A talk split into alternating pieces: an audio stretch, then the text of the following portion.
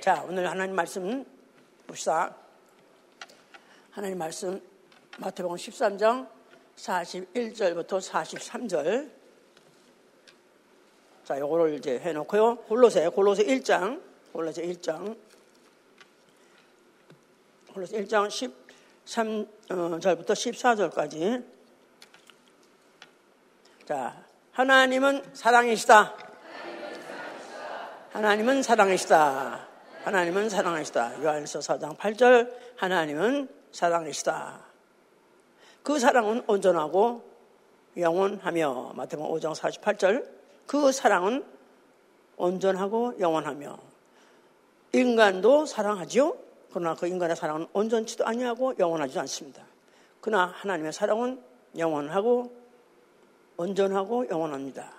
그는 그의 사랑의 아들 에게 그의 사랑의 아들에게. 다시 말해서 그가 사랑하시는 아들에게 가장 좋은 곳을 상속하시길 원하시고 그리고 그는 그 아들 안에서 구속받은 자, 그 아들 안에서 구속받은 자, 그 아들 안에서 구속받은 자에게 그의 사랑의 아들의 나라로 옮기시길 원하십니다. 옮기신다는 말은 데려가시길 원하신다 그 말이죠. 그러신 분이시다. 우리 신앙은 어, 하나님의 사랑을 믿는 것입니다. 그리고 그 사랑을 사모하는 것이죠. 더욱 똑똑 사랑, 더욱 똑 사랑하는 이를 사모하는 것. 그래서 더욱 사랑. 어, 인간들의 사랑은 가면 갈수록 사랑이 약해지지만 어, 하나님에 대한 사랑은 가면 갈수록 세월이 가면 갈수록 더욱더 사랑이 더 커지고 깊어지고 어, 위대한 사랑을 잘하죠. 자, 우리의 신앙 생활은 어, 하나님의 사랑하는 아들의 나라를 위하여 하나님의 사랑하는 아들의 나라 위하여 예, 여기 이제 말이 이거 뭘 말하면 조금 이제 말이 부드럽지가 않고 유연하지가 않지만 그냥 간단히 말해서 하나님의 사랑하는 아들 누구죠? 예수 그리스도 하나님의 사랑하는 아들 예수 그리스도 나라를 위하여 사는 생활이니 사랑하기 때문에 아무것도 아끼는 것 없이 자발적으로 목숨을 아끼지 아니하고 그를 위해서 사는 생활, 그 나라를 위해서 사는 생활, 이게 바로 우리의 신앙 생활인 것입니다. 오늘은 의인과 사랑과 나라에 대해서 얘기해요. 의인과 사랑과 나라. 예. 보통 의인 하면은 나라에서도 의인이라고 정한 사람들이 있죠? 그런 사람들은 다 누구냐면 나라를 사랑한 사람, 또 그 나라에서 그를 추천해서 이렇게 국민들이 되길, 이렇게 살길 원한다. 그런 사람들 보통 이제 아, 그런 사람들 의인 취급하고 의인 대우합니다. 나라마다 다 나라가 갖추려면 국토가 있고 또 국민이 있고 주권이 있어야 나라가 되는 거예요. 그런데 그 나라에 가장 중요한 것이 뭐냐? 나라는 나라 사랑하는 것입니다. 나라 사랑, 나라 사랑. 그래서 그 나라에 없으면 안 되는 이런 요건들이 있어도 거기다가 만약에 나라 사랑하는 자가 없다면 나라는 유지할 수가 없어요. 그래서 애국자, 애국자, 애국자 굉장히 나라를 그 존경하고 또 우대하고 그렇게 하기 위해서 어릴 때부터 어, 학교 들어가면 그 나름대로 어, 그를 깨우치면서 동시에 그때도 깨우쳐주는 게 뭐냐면 나라 관입니다. 국가관. 그러면서 나라를 사랑하는 것, 나라를 어, 위해서 하는 것 이런 것들을 이제 어, 국민 시간을 통해서 그런 게 지금 좀 배워가죠. 그래서 어, 그 나라마다 어, 존경받아야 될 사람, 경, 경의를 표하는 것을 받아야 될 사람으로서 항상 그런 어, 애국자 그런 사람들. 그래서 한, 한국에는 뭐 안중근, 뭐 의사, 뭐 이런 사람은 또 무슨 닥터란 말이 아니에요. 의사라고 닥터 아니란 뜻이 아니라 옳은 의를 한 사, 람 옳은 일을 하다가 즉 나라를 위해서 옳은 일을 하다 죽은 사람, 뭐 이런 사람을 의사라고 그러죠. 자, 그런 사람을 위한 그런 기념비도 있고 뭐 어, 뭐지 또 어, 동상도 만들고 뭐 그렇다고 하더라고요. 그런데 어, 나라마다 이제 어, 소위 말해서 국빈이 아주 어, 국가 원수 같은 사람들이 나라를 방문하잖아요. 그러면은 제일 먼저 가는 곳이 바로 그런 어, 국, 어, 국, 국립묘지 나아가서는 그런 사람들이 기념관이 있는데 먼저 간다 그럽니다. 왜냐하면 그 사람은 이미 죽어서 없지만은 뭐 나가 죽어봤자 1등병 죽었거나 무등병 뭐 이런 사람 죽었지만 그러나 그 나라가 있게 하고 그 나라를 오늘까지 수립하고 존, 나라 존재하는데 결정적인 역할을 한 사람이 누구냐 하면 이런 목숨을 바쳐서 애국한 사람들이 가장 중요한 사람이다 해서 아무리 국가의 아주 최고 권위자를 할지라도 거기 가서 격려를 표합니다. 왜냐하면 쫄, 쫄, 쫄병이 날지라도 그들의 아, 삶과 그들의 죽음에 대해서 격려를 표하는 것이죠, 이제. 그러니까 결국은 나라 하면은 그 나라의 원동력이 뭔가, 나라를 지탱하게 하는 힘이 뭔가, 그 나라를 강하게 하는 힘이 뭔가 하면 사실은 애국심입니다. 애국심, 애국심, 애국심. 이것을 그래서 이제 교육을 하고 보상하는 것을 약속하기도 막 하긴 하는데, 어, 그 결국은 그것이 어디에서 가장 극적으로 나타나냐면 난리가 나. 전쟁이 뭐 안 나더라도 또 전쟁이 나면 더욱더 군을 모집합니다. 나라를 지키려니까 군이 절대적이죠. 그런데 제가 기억하기로는 한 1970몇 년 미국이 월남전까지만 해도 징집제도였어요. 드래프트.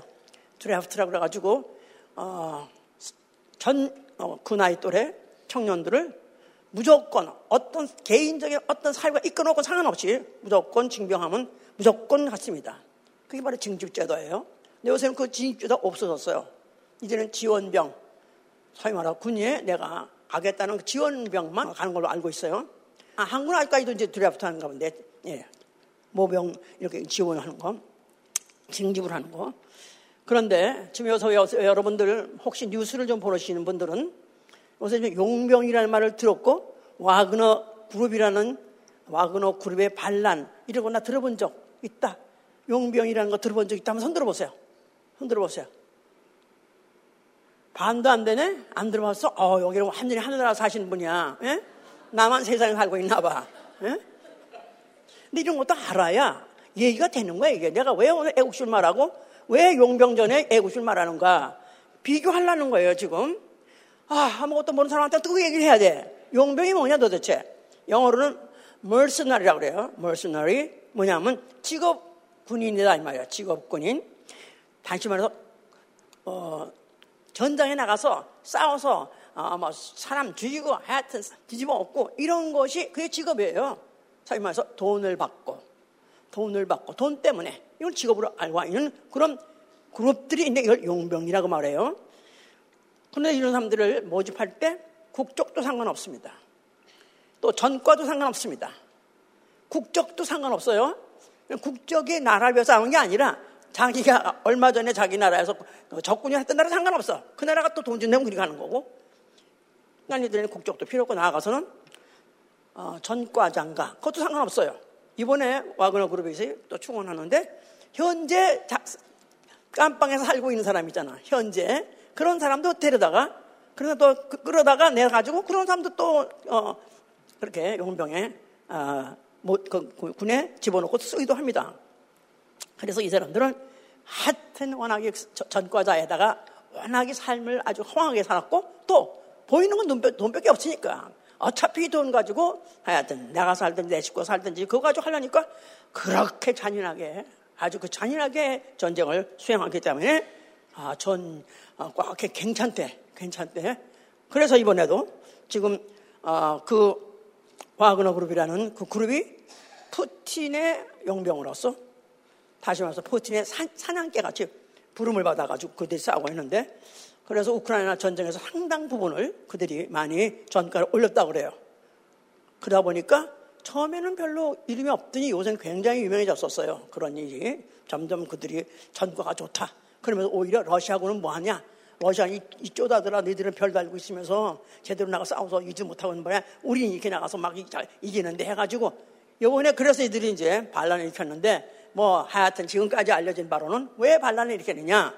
이 와그너그룹이 생각하기는 오히려 어, 엘리트들이 뭐 군부 수레에 앉아가지고 어, 무슨 국방부에 앉아가지고 지들이 어, 입으로 지시만 하고 있고 실제로 제대로 지시도 못하고 또 나아가서는 지대로 또 뭐 지령도 못하고 또 무슨 작전을 갖다 수행하도록 다 하지 않고 나가서는 또 무슨 부패해가지고 제대로 무기도 지원하지 않는다. 그래서 이 와그너 그룹이 자기네들이 생각하기에 가르치자. 그래서 러시아 뭐야 그저 모스코 모스코바 모스코바 거기 200km 전까지 그들이 막 진군했는다. 하루에 거의 하루에 뭐 100km 이상을 해가지고 거기 가서 드디어 정말로 다 뒤집어서 어, 정권을 바꾸려는가, 푸틴을 내리려는가, 아니면은 또그 어, 군병 그 군 장군들을 다 목을 치려는가, 그러려고 했는데 하여튼 중간에 하여튼 지금 회군했어요. 무슨 왜 회군했는지 모르는데 하여튼 지금 어디 잘못을 했습니다. 그래서 지금 무슨 뭐 하여튼 뭐, 다, 뭐 하여튼 벨라루스 나라에서 조정을 해가지고 그들어 가도 가지 말고 뭐 참으라 뭐 어쩌다가 뭐 무슨 조건인지 아직까지 밝혀지지 않지만 그래서 지금 사라졌어요. 그랬는데 문제는 이들이 그냥 사라진 게 아니라 핵을 가져갔다. 이런 말이 있어요. 핵을. 그래서 지금 세계가 긴장, 긴장하고 있습니다. 핵을 이미 그 핵에, 아, 핵의 사이트가 핵을 쏘고 뭐 할 수 있는 사이트는 이미 벨라루스에 있고 거기에 그 사람들이 갔는데 거기에 이미 이들이 가져가려 도망갈 때 핵을 가져갔다는 그런 얘기가 또 있어요. 그래가지고 그것을 과연 반대로 러시아에 쏠 것이냐 아니면 유럽에 쏠 것이냐 세계가 엄청 긴장하고 있어. 알아 들었어. 몰라 들었어. 예? 상관없어 하여튼 간에 오케이. 용병이랑은 그런 것이다 그 말이에요. 용병이란 거는 의리도 없고 나가서는 인간적인 의리도 없고 나가서 나라에 대한 애국심도 없고 그냥 돈만 주면 나가서 싸우고 개 죽으면 죽든지 간에 이렇게 하는 사람이다 이 말이에요. 자 이런 사람들 한심하죠. 한심해. 또 이런 사람을 하이어 소위 말해 고용한 나라도 한심하죠. 그 나라 러시아 그야말로 그동안에도 이상한 나라라고 생각했지만 정말로 그 나라 명, 명예 완전 추락 거기다가 푸틴 완전 추락 거기다 또 와그너 말할 것도 없어요. 그럼 이들만 지금 추락하고 있느냐? 미국도 추락하고 있습니다. 미국이 왜 그러냐면요. 미국은 원래 굉장히 2차 대전에 부각을 해가지고 1차 대전부터 시작해가지고 2차 대전에 부각해서 세계 제1최대 강국이에요. 여러분들은 세계 최대 강국에 와 계신 것을 환영합니다. 사실 그건 사실이에요. 왜냐하면 국방비 가 세계 뭐 천조국이라고 하잖아요. 천조, 한국 조라는 얘기겠지. 하여튼 그래서 천조국 그런 정도로 하고 군사력 최고 세계 제1위 그러면서 어, 한 번도 자국에서는 전쟁이 일어본 적이 없어요. 911은 그건 기습이고 그런 건 예언 얘기고 군대가 군대가 서로 정식으로 싸운 적이 없는 국, 국토를 갖고 있어. 그러니까 이 나라는 경제적으로 군사적으로 또 또 전쟁을 해서 접은 적이 없는 나라. 그러니까 그야말로 자부심 말할 것도 없습니다. 나라에 대한 자부심. 아니 여기가 사는 나까지 자부심이 있으려고 그러는데 없으세요? 여러분 전혀 없어요? 가세요? 음. 요새 국뽕 굉장한데 그리 가시라고. 나는 그래도 그래도 USA 그 패스포드가 들어올 때마다 여기 닭살이 돋더라고 내가 얼굴에 닭살이 으쓱하려고 그러고 그래서 회긴 하지만 하여튼간에 또 그렇게 자 그런데 이 미국이 지금 세계 각국에다가 지금 주둔군을 보내서 세계 경찰 일을 하고 있는데 그걸 유지하려면 얼마나 많은 군대들이 필요한지 모른대요. 그렇겠죠? 우리가 뭐 대충 알기로도 수십 개국에 가 있습니다. 미국의 나라의 군대들이 주둔하고 있어요. 그런데 지금 군대 군사 모집이 그렇게 힘든답니다.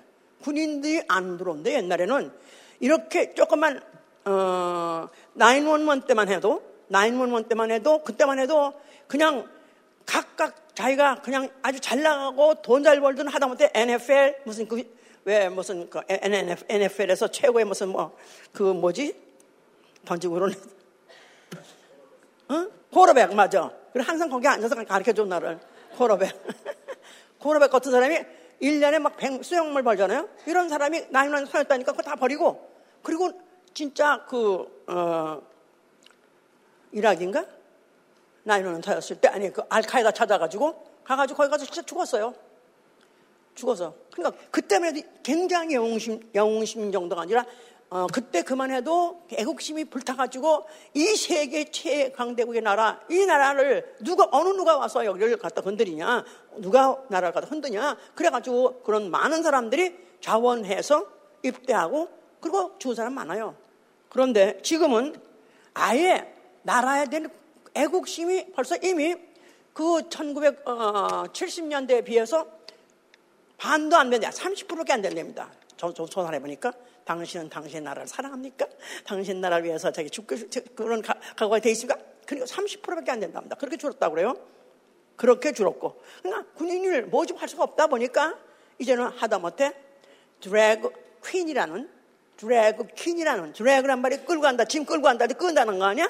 유인한다 그런 뜻 있잖아요. 거기. 그러니까 drag queen이라는 걸 만들어 가지고 남자 어, trans 여자가 남자로 성전환하는 여자 그런 여, 여자가 예쁜 남자지만 예쁜 여자인지 하여튼 그런 여자 같은 거 아주 화장 예쁘게 하고 온몸 다 벗고 하여튼 뭐 그래가지고 춤을 춰가면서 그렇게 해서 해군에 들어와 내가 여기서 너를 반겨 줄게 이런 식으로 이렇게 막 어, 광고를 할 정도로 이렇게 돼버렸다 이 말이야. 아니 이게 무슨 나라냐 이거야. 아니 나라가 전쟁이 나면 나라를 지키기 위해서 차라리 내가 죽는 한이 있더라도 나는 이, 우리 옛날에 조국 강토를 지킨다 그런 말 했었어요 옛날에. 조국의 강토를 지킨다. 조국의 나라, 조국의 국토, 조국의 백성을 위해서 우리는 한 목숨 이슬까지 버리라 이런 것들 군감을 받나 군가를 받나 어, 어, 부르는 걸 들었고 또 나가서는 우리는 학교에서 배웠어요. 또 우리 학교는 또 윤현이 우리 교장이 또 그러신 분이라서 동경제대 최대 최대 출신이라서 그분은 또 일본 나라의 그 국수주의 그것이 그것을 학교 우리 고등학교 교장하면서도 그 정신에 계속 나라에다가 그걸 심는 바람에 우리 여자인데도 밤낮 우리는 조국강토 노래 부르면서 항상 준비가 돼 있는 것 같이 그렇게 그렇게 했었는데 이제는 그게 전 세계가 이런 나라에 대한 개념이 없고 나라를 어, 사랑한다? 나라가 그냥 이용하는 거지 뭘 사랑하는 거야. 이용이야. 화장실 같이 잠깐 잠시 이용하는 거지 그 나라를 위해서 살겠다. 이런 마음 자체가 없대는 거 사실이. 이제는 거의 이 세상 나라는 끝이 나서 그런 것이다. 이 세상은 끝날 때서 그런 것이다. 그 말이야, 이제. 자, 그러기도 하고. 어차피 이 세상 나라는 어떤 나라를 할지도 영원한 나라는 없습니다. 성경에서는 오로지 하나님 나라만 영영하다고 그래요. 아멘? 예수가 그리스도로 다스릴 나라만 영원합니다. 그렇기 때문에 이 세상 나라는 자, 지금 지들 스스로가 알았어. 영원하지 않을 거기 때문에 그래서 이제는 그 나라 됨, 나라를 지켜야 되는 그 사명 작자 없이 점점 약화되고 점점 허으로 없어지고 있는 거예요. 자, 이 세상 나라는 끝날 때가 가까웠다는 뜻이다. 그 말이에요. 자, 성경은 하나님 나라만이 영원하다고 말씀하고 있습니다. 왜 영원하냐면 하나님도 영원하시고 그의 사랑도 영원하기 때문에 그렇습니다.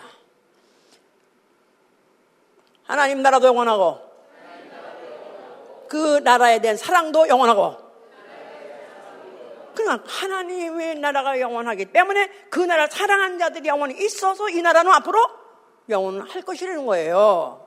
자, 이 나라가 어떻게 어, 시작을 했느냐? 아브라함 불러가지고 하나님께서 내가 어, 본토를 떠나서 내가 지시한 땅으로 가라 그랬어요. 그러면서 약속하시기를 내게서부터 열 왕이 나오고 너는 열국의 아비가 될 것이다. 나라가 너에게도 나올 것이다 하고 예언하셨었어요. 그랬는데 하여튼간에 어떻게 하다 보니까 이스라엘이 애굽 땅에 아, 들어가게 됐고 거기 가서 종살이 400년을 했습니다.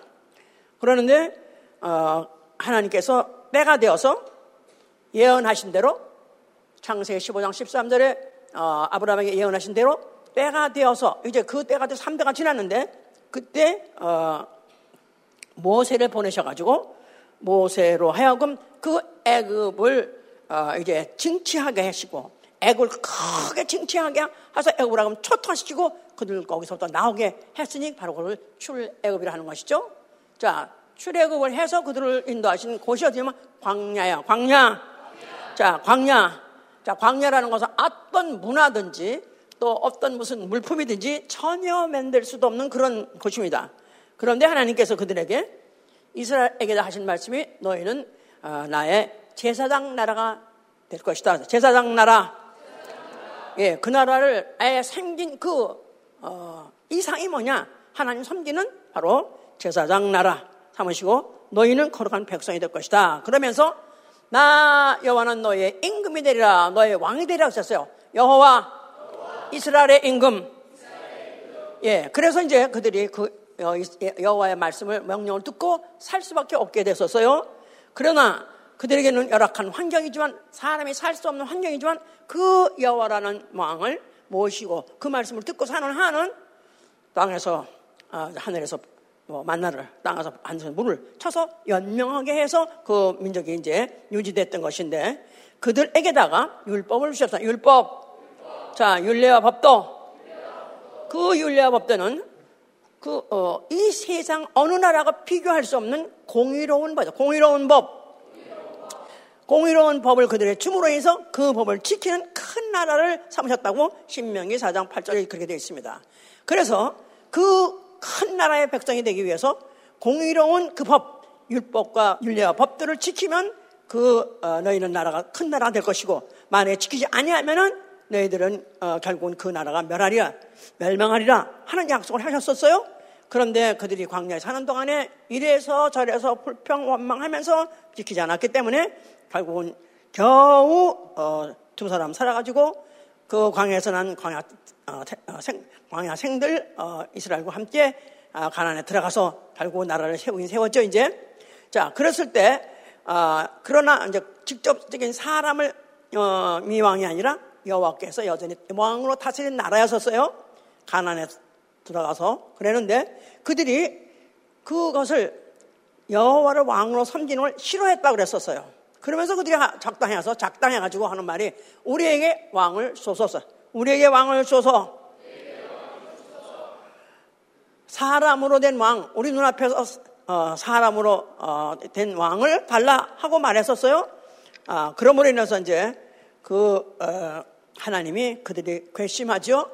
내가 어떤 이적으로 어떻게 너희들을 어느 환경에서 이끌어내서 어떤 이적과 큰 기사를 통해서 이 어, 가나안까지 들어오게 했고 또 가나안의 나라를 정복하게 정복하게 해서 네가 나라를 세우게 했는데 나를 왕으로 세우는 것을 어, 왕으로 하는 것을 니들 원치 않느냐? 오케이, 감독. 그럼 감독, 딴 사람 세워줘. 그러면서 왕이라는 제도가 어떠며 왕은 어떤 사람일 것이라는 것을 어떤지 예언하셨었습니다. 그러면서 결국 이제 그들이 이제 사울 왕이 세워졌고, 근데 그 사울 왕은 역시 인간인 거로 실정을 하게 됐고, 그래서 이제 막 하여튼 끊임없이 전쟁이 났었습니다. 그 블레셋이라는 그 나라가 그, 그, 뭐 나라라기보다는 그냥 부족 같은 그런 어, 그들이 계속해서 하던 싸움을 걸어와서 그냥 그 전쟁을 끊임없이 하게 된 것이죠. 자, 그럴 때 하나님 보시기에 다윗을 보기에 하나님 보기에 마음이 들어서 결국 이제 다윗을 왕을 삼으셨게 되는데 다윗은 달라요. 다윗은 그 어, 사울 왕과 달라서 여호와를 끔찍끔찍 사랑했습니다. 그가 왜 이렇게 끔찍끔찍 여호와를 많이 사랑했을까요? 하나님 왜 이렇게 많이 사랑했을까요? 다윗이 다윗은 왜 그렇게 유난히 하나님을 사랑했을까요? 또 하나님이 그들의 왕 되는 것을 왜 그렇게 어, 당연하다고 생각했고 기뻐했고 그것을 왜 그렇게 환영했을까요? 다윗 자체는 자기 스스로가 나의 죄가를 내가 아노니 내 죄가 항상 내 앞에 있나이다. 그래서 나의 죄가를 안다. 그 말은 나 같은 죄인 이 나 같은 죄인 또뿐이 아니라 내가 보니까 모든 사람 다 죄인인데 누가 다스리겠습니까? 그래서 하나님이 왕 되신 것을 그가 적극적으로 지원했고 또 그가 인정하고 그가 왕이 됐다 할지라도 그는 스스로 항상 하나님의 왕 되시는 그 나라에 자기는 하나의 종으로서 시야 어, 그 다만 종으로서 그를 대신 섬기는 것만 그런 생각하는 그런 마음을 갖고 있었어요. 그래서 그 하는 말이 땅의 어느 나라가 이 같은 하나님을 어, 모실 수 있겠느냐. 그 다스림을 받을 수 있겠느냐? 이 땅에 어느 나라가 그런 복 받은 나라가 어디냐? 그래서 나는 주께서는 저의 하나님이 되실 것입니다. 주께서는 저의 영원한 저의 하나님 될 것이다. 나는 하나님을 깍 지시깝게 섬기고 하나님 이 제가 왕이 날때그 위에 계시는 만왕의 왕으로서 계시는 하나님이십니다 하고 그렇게 인정을 했었었어요. 그러면서 그 나라가 있을 때 바로 다윗이 있을 때는 그 나라가 안전했고 또 부강해졌습니다.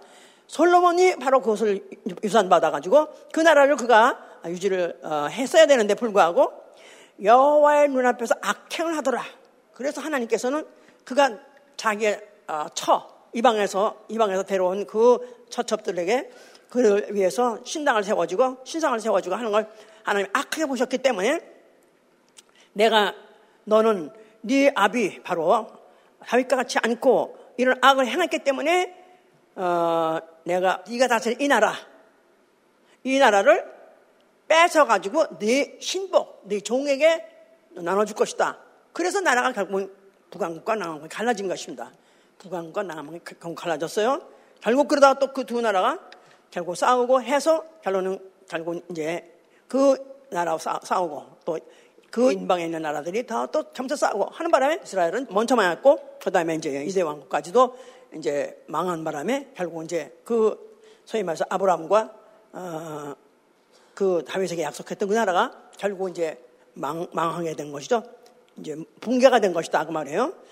그런데 그런데 하나님께서는 결국 이스라엘 버리지 아니하시고 빼가 되어서 아브라함에게 약속했던 그 나라를 그에게 어, 다시 회복하려고 하셨을 때 마리아라는 여인에게 천사를 보내신 것입니다. 마리아, 자, 그 여자, 그 여인에게 어, 천사가 와서 뭐라고 말했죠? 내게 아들이 있을 것이다 그랬었어요. 자, 그 아들은 다윗의 위에, 다윗의 위에 영원히 왕노할 것이고 그 나라를 무, 그 나라는 무궁할 것이다 하고 누가 보면 1장 31절 33절에 그렇게 와서 어, 고했습니다. 그런데 하여튼 마리아가 그 당시에 어, 처녀로서 도저히 있을 수 없는 일이지만은 그가 어, 그 사실에 대해서 영광스럽게 생각하고 목숨을 걸고 인정하고 받아들임으로 인해서 아들을 뵀으니 그가 바로 그 이름을 예수라 하는 그리스도 다시 말해서 말씀이 육신이 돼서 하나님이 육신이 돼서 이 땅에 오신 바로 어, 하나님의 아들 바로 그가 천국으로 오시게 된 것이다 그 말이에요. 자 그랬을 때 먼저 침례 요한이 어, 회개하라 천국이 가까웠다 하고 큰 어, 소리를 치렀을 때 혹시 침례 요한이 홍국 메시안가 이렇게 의무심 갖고 있었을 때 내가 아니다. 내 뒤에 오시니 나보다 크시니 바로 그가 아, 보내신 천국이다 하고 그렇게 말을 했었어요. 그때 이들한테 어, 침례한 때부터 천국이란 단어가 많이 이제 베꼈었어요. 그러면서 그들이 천국에 대한 관심을 갖고 있고 천국 즉 이거로 하나님 보내시는 어, 나라 하나님의 나라 나아가서는 또 메시아 여기까지 연결을 시켰기 때문에 천국에 대한 그런 관심을 갖게 됐고 또 거기에 신경을 쓰게 됐었습니다. 그랬는데 그에 잇따라서 그 후에 얼마 후에 예수라는 이가 나타나셨습니다. 그가 세상의 사람들 대고 하신 말씀이 뭐라고 말씀하세요? 회개하라 천국이 가까웠느니라 회개하라 천국이 가까웠느니라 자 그래서 이제 자기 자신이 이제 나타난 것은 바로 천국이 왔다 하나님 나라가 통째로 왔다 이렇게 지금 말씀하시는 것이지만은 알아들을 사람이 없죠. 그런데다가 그가 성전 앞에 가서 그 성전을 헐라 하면 내가 살만해 일으키라 할 말씀까지 했기 때문에 도대체 이건 알 수가 없는 것이다 이 말이에요. 천국이라는 말 자체도 이게 정말 그가 메시아야. 이래서 그것까지 어쩌면 능력을 보니까 또 그의 인품을 보니까 어쩌면 어, 환영할 만하다고 생각했는데 그가 하신 말씀 성전을 보고 성전을 헐라 이런 말씀에 대해서는 이들이 너무나 충격을 먹은 것이다 이 말이에요. 왜냐하면 그래도 그들은 하나님이 그 메시아를 보낼 때 어디로 보내냐면 바로 그 예루살렘 성전 그 동편 문 쪽으로 그 성전이 들어온다 했기 때문에 그들은 성전을 기다릴 때 예루살렘 성전 절대로 필요하고 그뿐이 아니라 성전에는 바로 그들이 그토록까지 아, 송상하는 여호와 여호와는 이스라엘의 왕세요 이스라엘의 하나님이시도 하고 이스라엘 왕이시도 하시다 이 말이에요. 그래서 그 하나님 대신 그 성령 혼란이 이게 말이 안 되는 거죠 이제. 그는 저는 죽어 마땅한 아주 무엄죄 완전 진 것이죠. 자 그런데 예수께서는 그 이스라엘이 어떻게 그들이 그 나라를 유지할 수 있냐? 그들이 원래 무슨 나라라고 했죠? 제사장 나라, 제사장 나라, 제사장 나라. 율법을 지켜서 하나님을 섬기는 나라예요. 그죠? 율법을 지킴으로 하나님을 섬기는 나라? 그게 바로, 어, 이스라엘이었던 것이다. 이 말이에요. 뭐, 유대라고 하고나 이스라엘 나라. 그런데 이제 그 율법을 지켜서 제사장 나라가 되는 것. 그걸 잘 지키면은 이 땅에서 영원히 영원히 영원히 영원히 이 땅에서 제사장 나라 하나님을 율법을 지키고 하나님을 잘 섬기는 그런 나라로서 가로 하나님이 약속하신 그 땅에서 영원히 왕국을 누릴 수 있으니까 그 나라가 어떻게 하면 회복되기를 기다리고 있는데 예수께서 헐라고 그랬으니까 이들한테는 어, 진짜 어, 그야말로 어, 간담이 서늘한 얘기죠. 자, 예수께서는 이제 내가 왔다.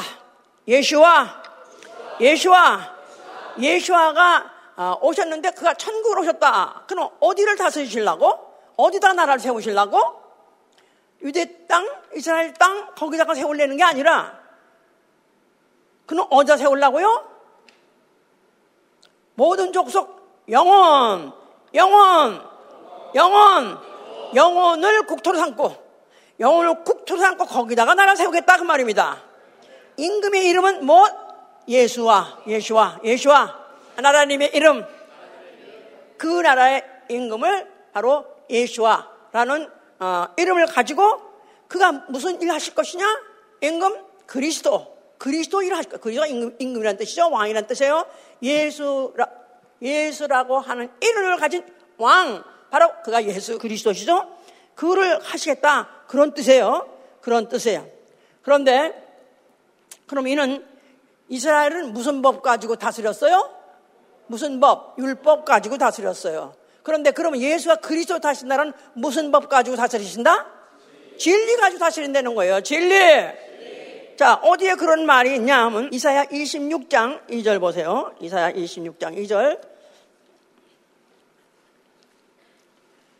너희는 문들을 열고 신을 지키는 의로운 나라로 들어오게 할지어다. 너희는 문들을 열고 신을 지키는 의로운 나라로 들어오게 할지어다. 의로운 나라를 들어오게 할지어다. 거기까지 이해가 되네요. 신을 지키는 이 신이요. 가시란 뜻이 아니에요. 이게 영어로 보니까 원어로 보니까 truth예요. Truth. 진리. 진리를 지키는 의로운 나라. 여기 왜 신이라고 여기 갑자기 이렇게 이런 말로 번역이 됐는지 알 수가 없어요. 진리를 지키는 의로운 나라. 너희는 문을 열고 환영하라는 거예요. 그가 지금 He's at hand. 천국이 지금 너희 가운데 왔으니 너희는 천국을 영접하라. 천국을 너희는 환영하라. 그런 뜻이에요. 그러니까 그 천국이 뭐냐면 진리를 지키는 의로운 나라다 이 말이야. 진리를 지키는 의로운 나라. 그러니까 바로 이것에 대한 예언인데 예수가 오셨을 때 자기를 천국이라 말했던 것은 자기 자신이 진리야. 진리. 나는 진리오지 않았습니까? 얘 자신이 진리예요. 근데 그 진리는 자기만 진리만, 자기만 진리 아니라 아버지도 진리예요. 그죠? 아버지도 진리. 아버지, 하나님, 하나님, 아들, 다 진리시죠? 그의 말씀도 진리. 아, 하나님 말씀도 진리고 자기 말씀도 진리고. 자, 그러니까 그 진리를, 어, 지키는 의로운 나라로 들어오게 할지어다. 그래서 예수 그리스도 당시에 예수가 말씀하시기를 천국에 가까웠으니 어, 회개하고 어, 회개하라 그랬던 것은 그가 이제 진리 어, 진리를 진리를 다스리시는 오로지 어, 진리를 지키는 의로운 나라 내가 왔으니 너희는 이제 문을 열라. 너희 나를 영접하라. 그런 뜻으로 이제 말씀하신 거예요 이제. 그런데 그들도 지금 여기서도 잘 못 알아듣는데 그 당시에 그 사람들이 알아들었겠어요? 그렇겠죠? 자, 그러면서 계속해서 그는 이제, 아, 그가 천국으로 오셨으면서 천국 하면, 나라면은 뭐가 필요하죠? 나라에? 국토도 필요하고. 아까 국토는 어딜 국토로 삼는다? 영혼을 국토로 삼는다. 또, 나라면 또 뭐가 필요하죠? 국민이 필요해요. 백성이 필요해요. 그럼 백성을 이제 recruit 해야 되겠죠? 백성을 이제 삼아야 되겠죠? 그래서 어떻게 삼을라 하시냐 면 백성을 강제로 어, 무슨 어디 가서 잡아다가 어, 납치에다가 삼으려고 하는 것이 아니라 그는 환영하는 자, 자기를 영접하는 자를 자기 백성으로 삼으려는 거예요. 무슨 말인지 아시겠어요? 자, 그러니까 그래서 그가 이제 천국이 왔다고 회개하라 하면서 우선에 이제 그 어, 제자, 제자들을 몇 명 뽑았었죠. 그러면서 계속해서 어, 나는 내가 온 것은 의를 부르러 온 것이 아니라 나는 죄인을 불러서 회개케 하러 왔다 그랬죠? 천국은 천국의 백성을 자 예수께서 이제 나는 어, 회개케 하여서 구원하러 왔다. 그래서 자기 백성을 자기 백성을 어, 뽑을 때 자기 백성을 선택하려고 할 때 그는 그 기준이 어, 그 이민 천국 가는 이민의 자격이 누군가를 가르쳐 주는 거예요. 천국 이민 자격. 요새 그러고 인터넷에 많이 떠. 미국에 이민 오려면 무슨 자격이 뭔데, 그 심사가 조건이 뭔데 하잖아요? 예수가 천국의 백성으로 삼으려는 그 자격이 누구냐? 누구라는 거예요? 첫째, 누구라고? 죄인이라는 거예요, 죄인, 죄인. 죄인이 아니면 아예 예수님 나라에 이민도 못 가. 신청도 못 해. 그래서 먼저 1차 걸는 게 누구냐면 침례 요한이야. 침례 요한은 거기 뭐야 여단강에서 그거 침례 주면서 그때 뭐 사두개인, 뭐 바리새인 이런 것들이 한 번도 회개도 안 하고 죄도 없다는 것들이 왔을 때 이 독사의 자식들아, 니들이 회개 않고 어떻게 그 나라 가느냐? 그렇게 말한 거예요. 그래서 그러니까 예수 그리스도의 나라, 바로 그 나라에 가, 길 원하는 사람, 그 나라의 백성 되기 원하면 자격이 뭐요? 죄인이 된다면 죄인, 죄인.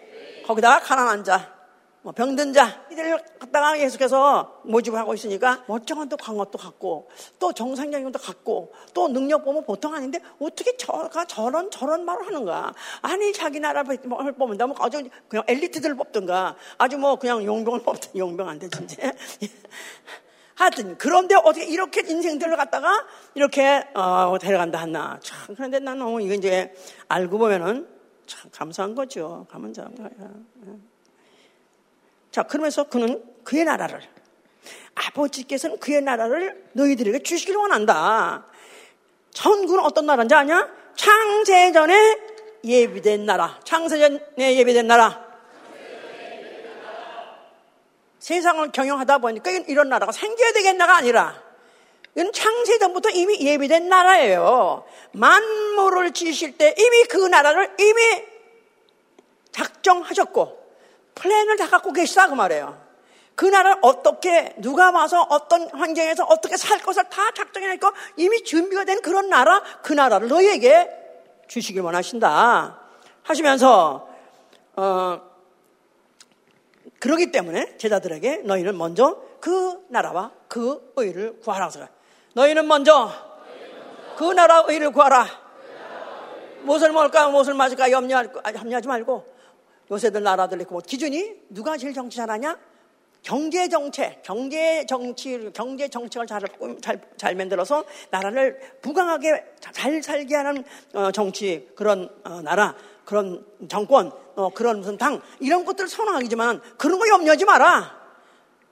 이거는 아버지께서 다 아, 모든 만물도 다 아버지께서 먹이시고 입히시게 놓을 너희들 하나님 아들 너희들에게 천부께서 너희들에게 먹이고 어, 입히지 않겠느냐? 걱정하지 마라. 그렇기 때문에 너는 오히려 오히려 오히려 그 나라와 그 의를 구하라 그러셨어요. 자 그러면서 그가 이제 자기가 이 나라를 이 땅에다 세우는 것이 아니라는 것을 이제 그의 예언을 통해서 말씀을 통해서 비추기 시작하는 거예요. 내 나라는 이 세상에 속한 것이 아니다. 물론 그거는 빌라도한테 가서 얘기한 거예요. 빌라도의 그, 아까 그 앞에 이제 끌려가 가지고 신문을 받을 때 네가 그리스도냐, 네가 왕이냐 그랬을 때 그래 맞다, 내가 왕이다. 그런데 그러면 네 나라 너희 백성들이 너를 갖다 나한테 남겨준 거 아느냐? 널 죽여달라고 보내준 거 아느냐? 그것도 예수께서는 그에 대해서는 다 인정하셨습니다. 그런데 왜냐하면 내 나라는 이 세상에 속한 나라가 아니요. 내 나라는 이 세상에 속한 나라가 아니다. 나는 진리에 대해서 증거하러 왔다. 그 말은 나는 진리로 나라를 세우러 왔다 그런 뜻입니다. 그게 빌라도가 어떻게 살려보려고 애썼지만은 결국은 백성들이 난리를 치고 아우던 침발하게 결국 예수를 이제 넘겨주게 됐는데 그럴 때 예수는 벌써 이거에 대해서 미리 말씀을 해놨어요. 이렇게 되어질 것이라는 것을 이미 말씀을 해놓은 것이 어디 있었냐면 요한복음 14장 14장 30절에 있습니다. 요한복음 14장 30절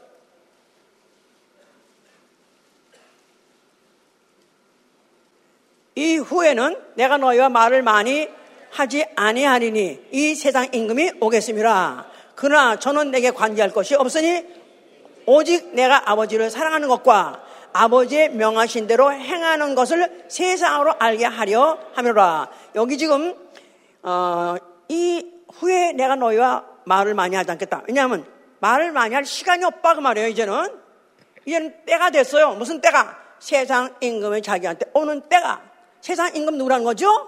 이 당시에 무슨 빌라도가 온다 그런 뜻이 아니죠. 세상 임금은 마귀예요. 마귀. 자, 마귀가 지금 내게 가까이 오고 있다. 그 말은 세상 임금의 권세가 뭡니까? 사망이에요, 사망. 나를 죽이려고 세상 임금이 지금 내게 접근하고 있다. 그 시간이 가까이 오고 있다. 그러나 저는 내게 관계할 것이 없으니 그래서 저는 내게 관계할 것이 없으니 저가 나를 죽이기 때문에가 내가 죽는 것이 아니다. 내가 저, 저 세상 임금의 권세가 크기 때문에 할 수 없이 내가 굴복하고 죽는 게 아니다. 이건 내 스케줄대로 나는 죽으러 왔기 때문에 내 스케줄대로 죽는다 그런 뜻이죠? 그러니까 뭐 10장 18절에도 누가 내게서 뺏어가는 자가 있는 것이 아니라 내가 내 목숨을 스스로 버려라. 이는 내게 버릴 권세도 있고 다시 얻을 권세도 있으니 이건 아버지가 받은 계명이다. 그러지 않습니까? 그 말하고 다 딱딱 맞는 말이죠? 그러니까 예수께서는 어차피 이가 하나님 아, 다시 또 요한복음 1장 1절 자 말씀 육신으로 하나님이 육신으로 하나님이 사람으로 오신 목적이 뭐라고 그랬죠? 그 육체 사람 이라야 죽으니까 사람이라 죽으니까 죽으러 오신 거예요. 죽으러 오신 거예요. 그러니까 죽으러 오셨기 때문에 그가 항상 제가 여기 생각해보면 그것도 또 어떻게 보면 마음이, 아프기도 한 게 그는 태어나자마자 철들자마자 생각이 어, 있을 때 생각이 하는데 항상 24시간. 목적이 뭐냐? 죽으러 왔으니까 죽음을 생각하고 산 거예요. 죽음을 생각하고.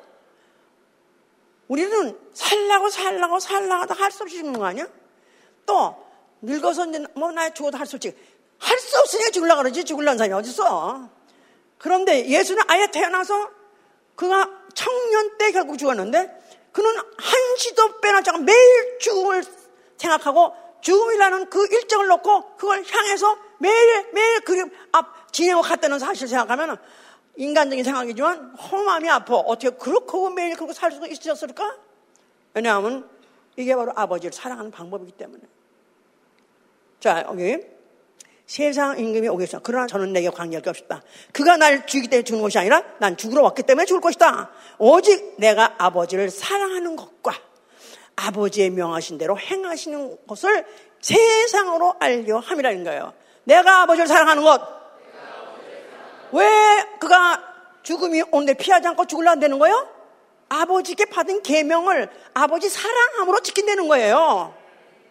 아버지 사랑하는 것과 또 어, 아버지의 명하신 대로 계명대로 내가 행한다는 것을 세상에 알게 하려 하십니다. 세상에 알게 한다는 것은 세상으로 그 사실로 인해서 그의 죽음으로 인해서 세상으로 알고 세상으로 관계 있게 하고 위해서 세상이 그로 인해서 알고 결국은 어, 세상도 바로 그 자기의 죽음과 관계가 있고 아버지 사랑과 관계를 맺게 하려고 하셨다는 것을 말씀을 하신 것이다 그 말입니다.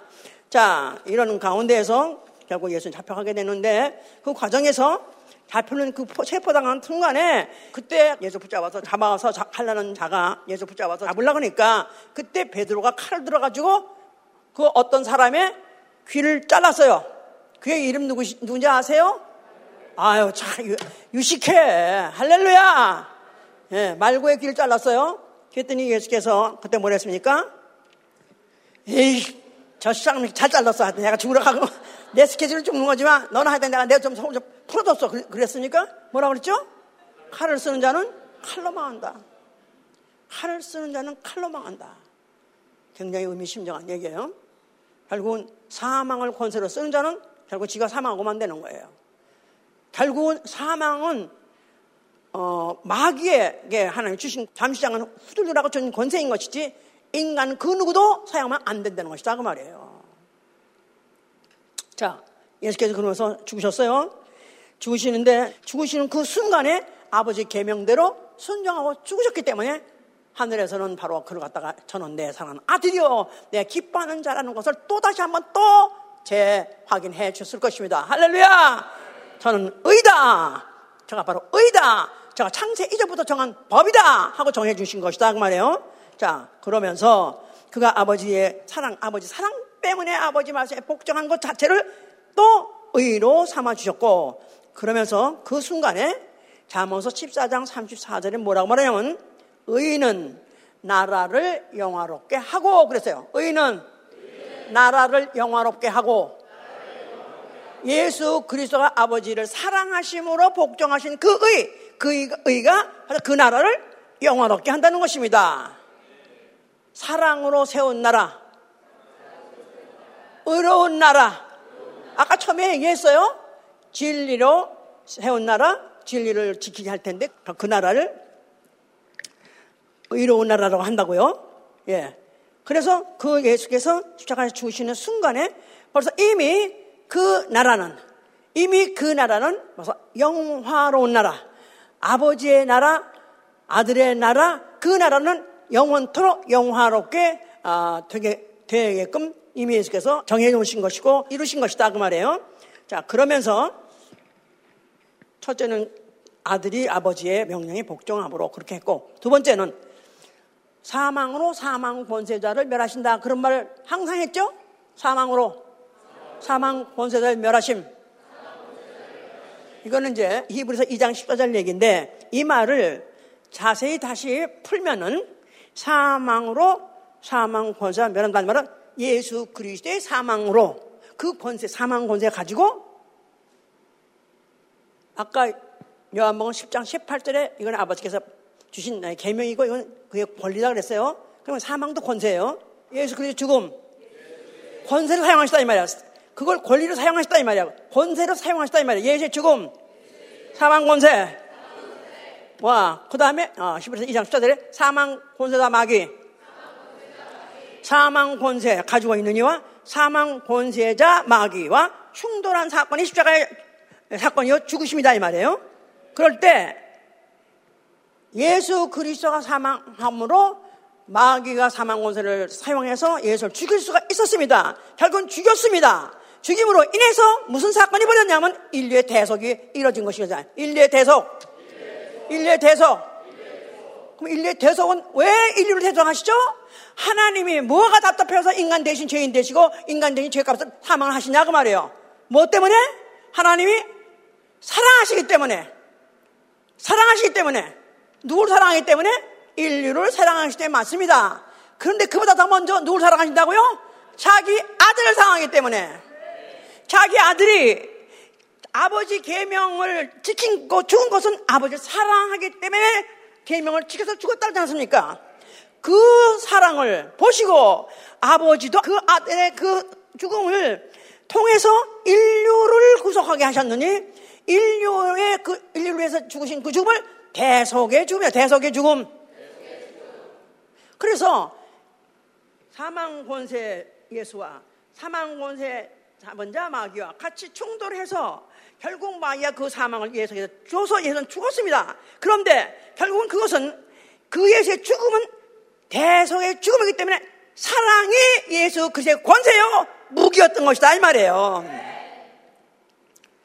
사망과 사망과 부딪혔지만 결국은 결국은 사망을 준 자 악한 자 결국은 어, 멸함을 당한 거 결국은 죄의 원흉으로서 앞으로 심판 그 영원한 죄값을 그가 영원히 면하지 못하고요.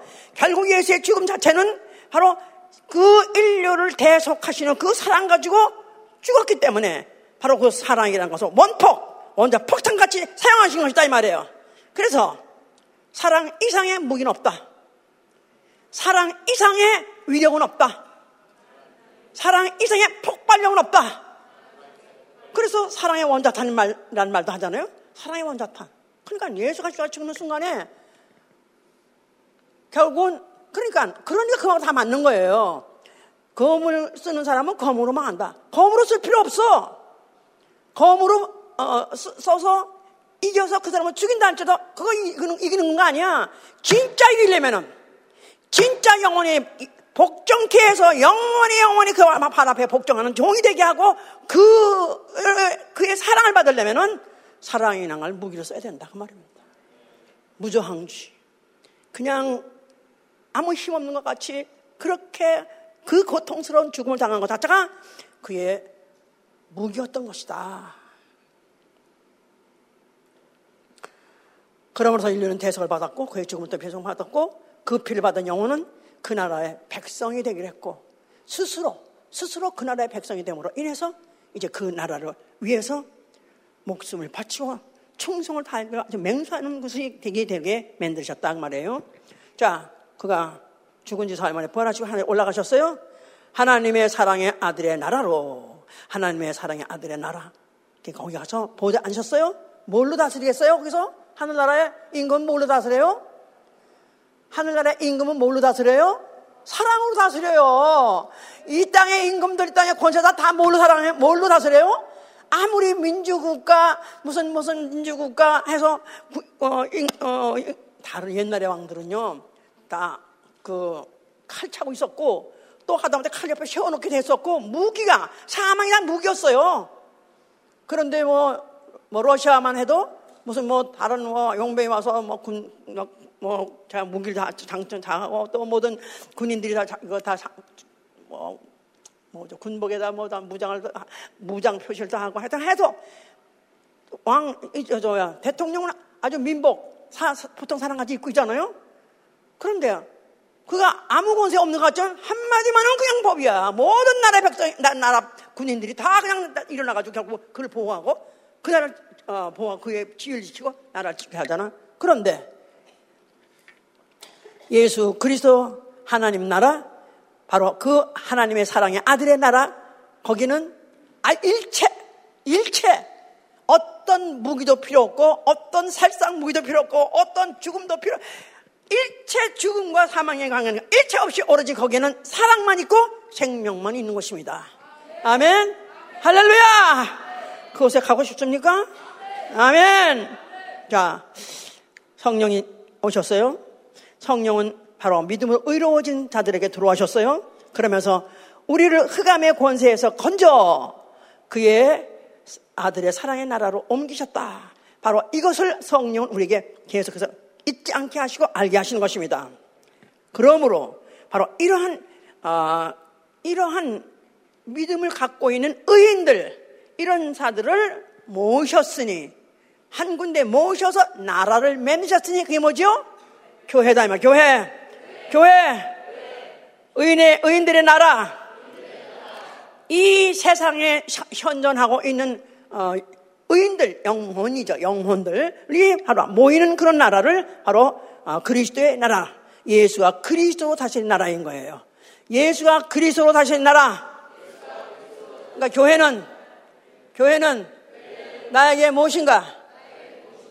예. 이렇게 나라에 대해서 저는 나라에 대해서 굉장히 관심 많고요. 나라에 대해서 설교하면 또 굉장히 또 굉장히 그날을 따라서 또 굉장히 흥분하고요. 또 그 나라에 대해서 제 자체가 원래 관심이 많고 또 그 나라에 대해서 아주 어, 관심 많은 정도 아니죠. 지금도 굉장히 그 나라에 대해서는 저는 왜 그러냐면 나라라는 거를 어릴 때부터 너무 나라가 어떠한 존재이며 나라가 있고 없고가 얼마나 차이가 나며 나라가 약했을 때 그 나라와 북한 나라가 얼마나 차이가 저는 피부적으로 저는 느끼고 있어 거의 아, 뭐 20년도 넘죠. 그렇게 살아온 것이.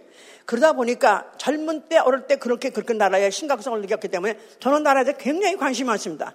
그런데 바로 지금은 이제 예수 그리스도 그 이름을 영접하고 그 피를 영접해서 하나님의 어, 이제 나라에 갈 수 있는 자격을 딴 믿음으로 된 의인이에요. 그러나 아직까지 이 세상은 악하고 아직까지 이 세상은 죽음이 지배하고 있고 아직도 사망의 공포가 지배하고 있는 이곳에서 어떻게 살아서 그곳에 돌아갈 수 있느냐? 이게 너무 중요한데 바로 그렇게 하기 위해서 하나님께서는 교회라는 장치를 만들어 주신 것이다 이 말이에요. 나라. 그러니까 교회 자체가 예수가 그리스도의 나라로 아예 어, 그것을 목적으로 하고 세우신 거예요. 그러니까 예수가 어, 그리스도의 나라. 하나님이 어, 사랑 어, 하시는 그 아들을 위해서 세운 나라. 우리를 먼저 세운 나라가 아니고요. 아들을 주시기 위해서 세운 나라예요. 그 나라인데 바로 그가 임금 되시고 그 예수가 임금 되시고 그가 또 자기 나라를 또 만든 것이 바로 그 교회다 그 말이에요. 교회. 그러니까 이 교회의 시작 자체가 뭐로 시작했냐면 하나님의 사랑으로 시작한 것이다 이 말이에요. 그리스도의 사랑으로 시작한 거예요. 처음부터 나중까지. 영원히 영원히 영원히. 오로지 사랑이 지배하는 나라. 오로지 사랑이 지배하는 나라가 되어야 된다. 그 말이에요. 그래서 우리 주기도문 좀 생각하시면 어, 한번 해봅시다. 하늘에 계신 우리 아버지. 이름이 거룩히 여김을 받으시오며 나라의 임하옵시며 나라의 임하옵시며 나라의 임하옵시며. 무슨 나라? 예수가 그리스도로 다스린 나라. 또 나아가서는 아버지가 아들에게 아버지가 아들을 사랑해서 어, 주신 나라 또 아들이 아버지를 사랑해서 받은 나라 그런 나라 나라가 우리 예수 복음 교회에서 이루어지사이다. 그 나라가 그 나라가 바로 예수 복음을 이 땅을 나라로 세우셨는데 이게 어디에 그런 말이 있냐면 마가복음 9장 1절에 성령이 강림하시면서 나라가 생겼는데요. 이 성령이 어, 마가복음 9장 1절에 예수의 제자들에게 그렇게 어, 이제 임했다 할 때 나라가 임했다. 나라가 임했다 그랬기 때문에 우리는 성령이 임할 때 나라가 임한 것이고 어디에 임하냐? 그가 바로 그의 피로 영토를 사신 영혼들에게다가 그 나라를 세우려고 바로 성령이 오신 것이다 그 말이에요. 자, 그래서 우리 교회는 예수가 그리스도시는 나라. 자, 그래서 뜻이 하늘에서 이룬 것 같이 땅에서 이루어지다. 뜻이 무슨 뜻이죠? 아버지 뜻은 뭐라 그랬죠? 아버지 뜻은? 아버지 뜻은 요한복음 6장 38절 4절에 내게 해주신 자 하나도 땅에 떨어지지 않고 마지막 날에 살리는 것이 아버지 뜻이에요. 아버지 뜻. 아버지는 우리를 어떻든지 한 사람도 땅에 떨어지는 거 마지막 날에 살리는 것이 아버지 뜻인데 그를 수행하기 위해서 아버지가 아들을 사랑하셔서 그 나라를 세워 주시기로 하셨던 것을 아들이 사랑함으로 그 나라를 쟁취하게 된 것이다 그 말이죠. 그래서 바로 아버지가 아들을 어, 사랑하신 것을 아들이 그 사랑을 알고 그 어, 아버지 사랑을 하늘에서 이루신 것 같이 하늘에서 이룬 것 같이 언제 예수님 십자가 죽으실 때 공중 하늘에 공중 권세자가 다 격파 심으로서 공중 하늘에서 이루어진 것 같이 이제 땅에서도 이루어지사이다. 땅 어디서? 교회 안에서도 이루어지사이다. 그 말이에요. 뜻이 하늘에서 것 같이 아들의 뭘 통해서? 아들의 대속의 사랑을 통해서 이루신 것 같이 이제 땅에서도 이루어지되 우리 교회 안에서 이루어지사이다. 교회, 교회, 사랑의 나라. 누구의 나라? 예수가 그리스도로 다스리는 나라, 사랑의 나라예요. 거기서 이루어지사이다. 그 말입니다. 그래서 이러면서 고담이 뭐냐면 곧, 곧 연결되는 게 오늘날 우리에게 일용할 양식을 주옵시고 자, 양식을 우리에게 어, 주시면 그 먹고 사는 동안, 육체 있는 동안에, 그 다음에 연결, 연결되는 게 뭐냐면, 우리가 우리에게 죄진 자를 사하여 준 것 같이 우리 죄를 사하여 주옵시옵소서요. 그러니까, 주기도원이 육체 있는 하나님의 자녀가 이 세상 떠날 때까지, 죽을 때까지 해야 되는 내, 기도 내용이에요. 기도 내용 중에서 먼저 세, 세 가지는 하나님 나라와 하늘에서 이루어진 예수에서 이루어진 이걸 이루, 기도했고 이제 오늘날 우리에게서 이루어지는 걸 할 때 제일 처음에 일용할 양식을 주옵시고 하는 것은 이것은 아버지께서는 구하지 않아도 준다고 그러지 않았습니까? 뭘 먼저 구하라 그랬죠? 그 나라와 의를 구하라고 그랬잖아요. 그 나라 의를 구하라고 했는데 그 나라와 의를 구하는 내 첫, 제일 첫 번째 순서가 뭐냐면 우리가 우리에게 죄진 자를 사하는 것 같이 우리 죄를 사여 주옵소서. 그거를 기도하라는 거예요. 그런 나라가 되어야 된다는 거예요. 우리가 우리에게 죄진 자를 사야준 것 같이 우리 죄를 없어서 그걸 바꿔 말하면 우리가 우리에게 죄를 진 자를 용서하지 않는다면 아버지도 우리 죄를 용서하지 않을 것입니다. 그런 뜻이에요. 우리가 우리에게 죄진 자를 용서하지 않으면 아버지도 우리의 죄를 용서하지 않을 것입니다. 그게 그대로 있어요. 마태복음 6장 보세요. 마태복음 6장. 6장. 12절부터 우리가 우리에게 죄진 자를 사하여 준 것 같이 우리 죄를 사하여 접시고 그 다음에 14절 너희가 사람의 과실을 용서하면 너희 천복께서도 너희 과실을 용서하시려니와 너희가 사람의 과실 용서하지 아니하면 너희 아버지께서도 너희 과실을 용서하지 아니하시리라. 자, 오늘날 예수가 그리스도로 다스리는 나라 무슨 나라? 무슨 나라? 아버지께서 아들을 사랑하셔서 주시기를 상속하시고 싶은 그 나라. 아들은 아버지를 사랑해서 그 나라를 상속받은 나라. 오로지 그 모든 시종이 사랑이다 이 말이에요. 시종이 살아야 예수 그리스도 나라의 시종이 시작도 처음과 나중 시작도 사랑이요 나중도 사랑이다 이 말이에요. 근데 그 나라가 교회 안에서 이루어지사이다 하려면은 무엇부터 해결하라고요? 죄, 죄 누구 죄? 우리에게 죄 지은 자를 사야진 것 같이 우리 죄를 사야줘서 우리가 지금 사를 직접적으로 죄를 사야 될 사람이 누구죠? 교회 안에서 형제죠, 형제, 형제, 형제. 예. 형제에게 어, 까뜩하면 시험 들고 삐지고 까부터 안 보고 그리고 그 형제에 대해서 비방하고 비난하고 이거 용서한 거야 하는 거예요. 내가 저들의 죄를 용서한 것 같이 내 죄를 용서하다면 그 죄 자체를 내가 이미 하나님 안에서 이미 끝났어야죠. 예수의 사랑 안에서 끝났어야죠. 그런데도 또 아직도 올라오고 아직도 삐지고 아직도 틀리고 할 때는 어떻게 하면 되는 거죠? 애통하라 이 말이야. 회개하고 애통하라 이 말이야. 이거 안 풀어지면은 주여 주여 나왔나이다. 천국이 문 열릴 것 같아. 영국 천국은 안 열려요. 이 땅에서 땅 하늘에서 이루어진 것 같이 땅에서도 이루어지사이다. 하늘에서 예수 그리스도 십자가에 죽으심으로 그가 사랑하심으로 사랑으로 대속함으로 이뤘어요. 그 나라가 교회 안에도 이루어지려면 이 죄 문제 완전 해결해야 됩니다.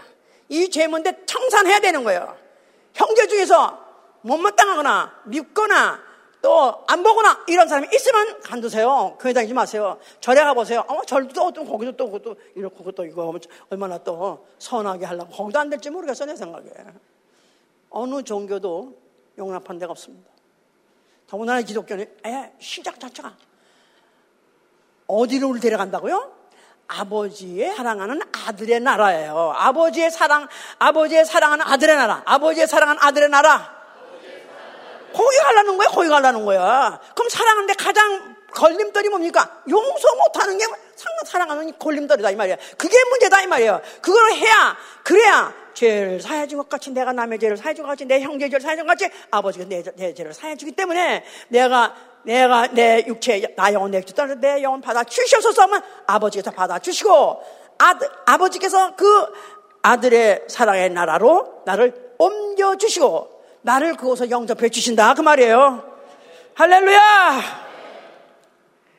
자 이렇게 하려니까 그리스도인은 첫째 내가 나의 구속주 예수 그리스도의 사랑에 대해서 나의 구속주 예수 그리스도 그 사랑에 대해서 감격하고 감동받아야 돼요.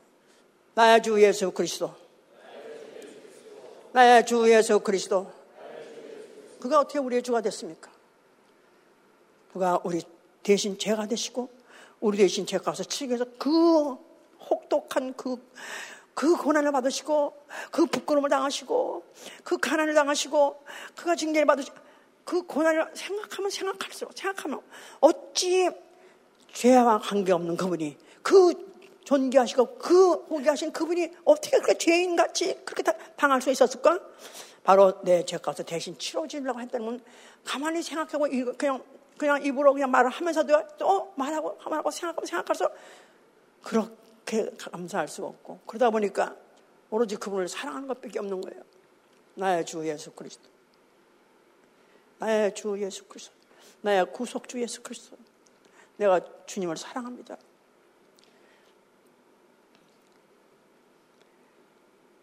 그 다음에 예수 그리스도의 나라, 교회를 사랑하는 것입니다.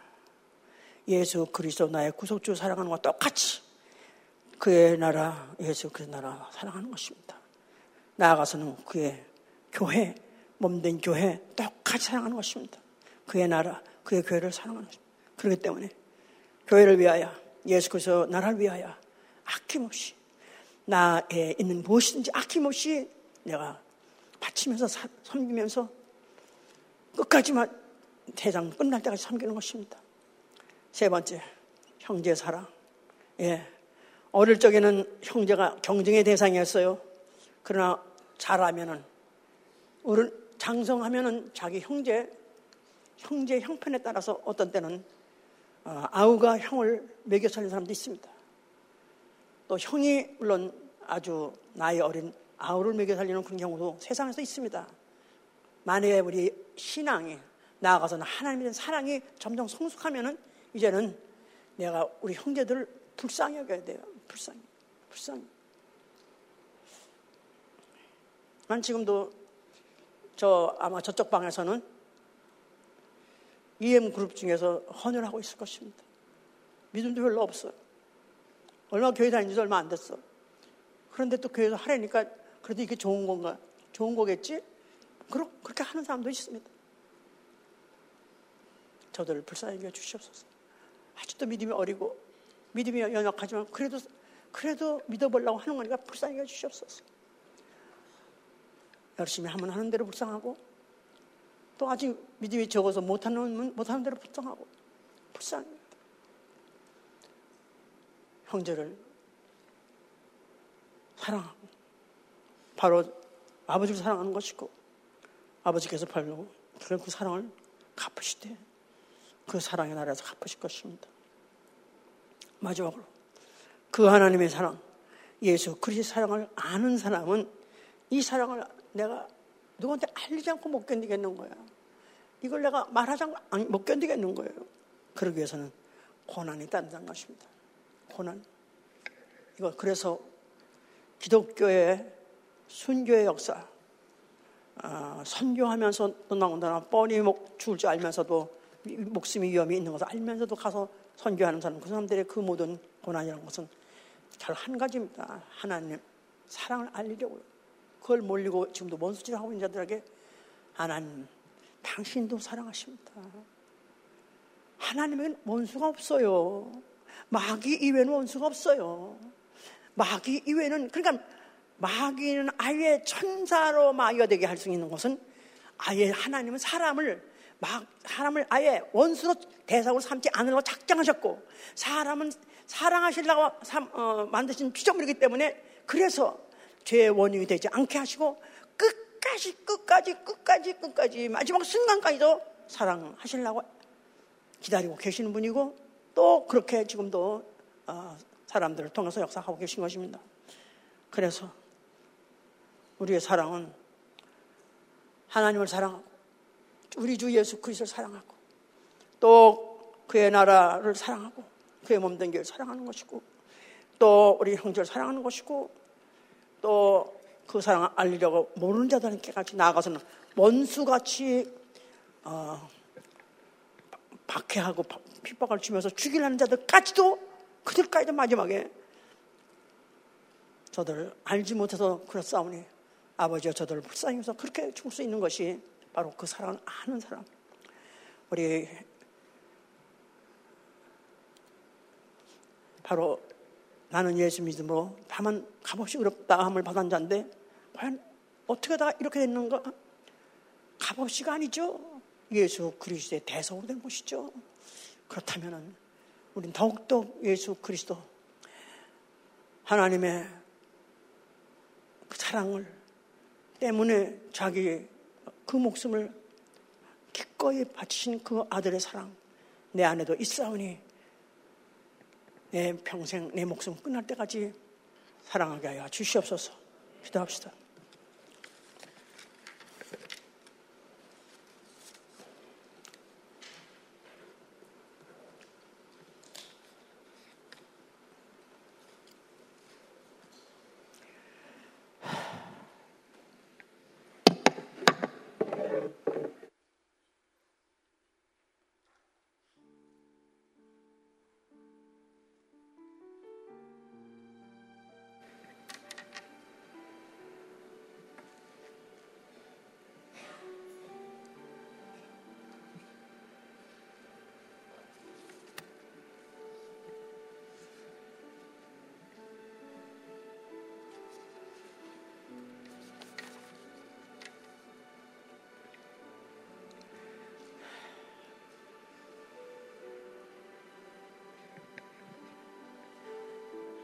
우리는 일주일 내내 무엇을 먹을까, 무엇을 마실까,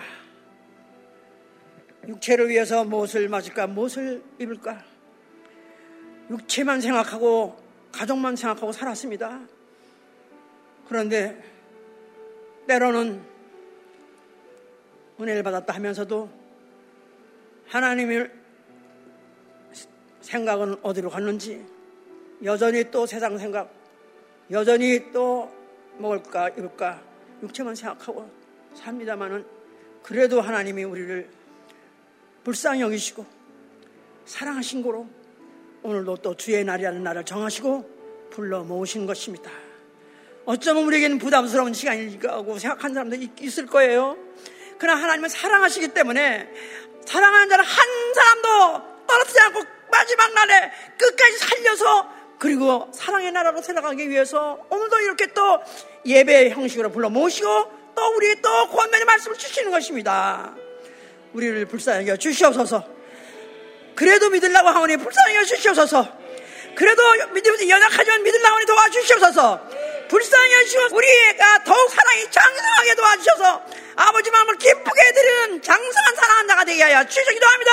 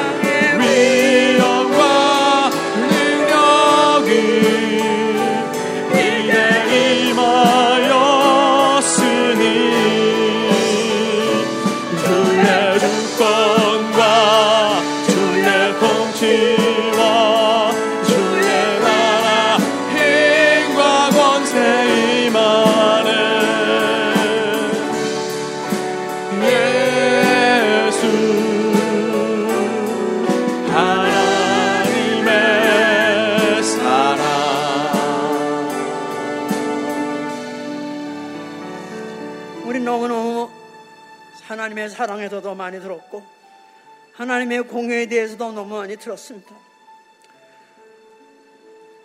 그래서 점점 점점 성서에 대한 지식은 더해가고 있습니다. 또 교회 생활, 영적 생활의 경력도 늘어가고 있습니다.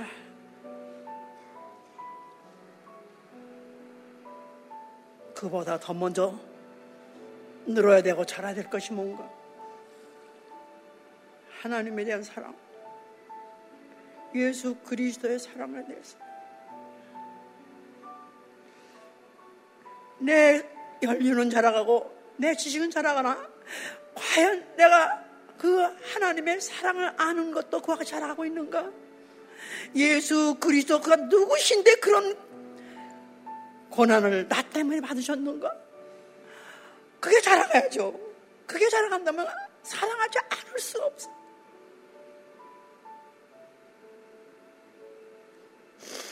다시 한번 내가 이런 노래를 부를 자격이 있는가?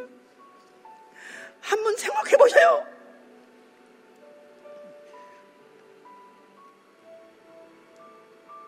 불쌍히 여 주시옵소서. 마음은 먼이로되 육신이 약해서 잘 안 됩니다. 불쌍히 여 주시옵소서. 또 불쌍히 여겨달라면 불쌍히 여겨주십니다. 또 용서해 주십니다. 기도합니다!